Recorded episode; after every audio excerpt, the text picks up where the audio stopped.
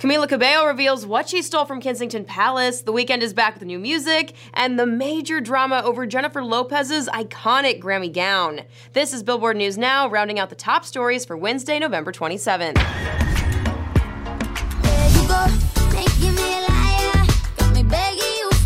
Last month, while attending a Teen Heroes event at Kensington Palace, Camila Cabello snatched a secret souvenir, and now she's fessing up to it. The last time I saw you, we were at the palace. We were at the palace. Don't tell anybody what my mother and I did. During an interview with BBC Radio 1 this week, the Liar singer recalled how the show's host, Greg James, who was also in attendance, dared her to swipe a pencil from the palace. I did. I triple doggy dared you. And uh, you can't not do a triple doggy dare. If So- there's anything I've learned in my life, it's that. so I did it. Camila said she then slipped the pencil into her mother's purse, who insisted they return it. And I was like, no, he triple doggy dared me. I have to take the pencil. So I still have it. I'm sorry, William, and I'm sorry, Kate.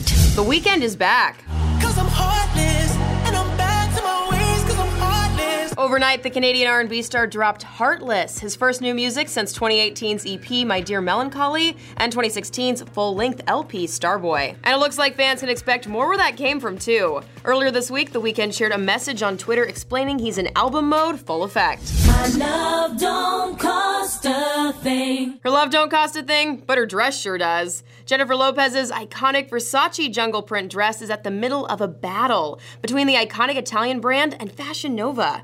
Versace is suing the fast fashion retailer for alleged copyright and trademark infringements on reproductions of the dress J-Lo made famous at the 2000 Grammys and rocked on the runway again this year. Fashion Nova even calls its version of the dress the Love Don't Cost a Thing two-piece costume set. For more on all these stories and everything music, like fun interviews with Dan and Shay who subscribe to our podcast, head on over to billboard.com. For Billboard News Now, I'm Tiffany Taylor, and we'll be back with way more music news on Monday, December 2nd.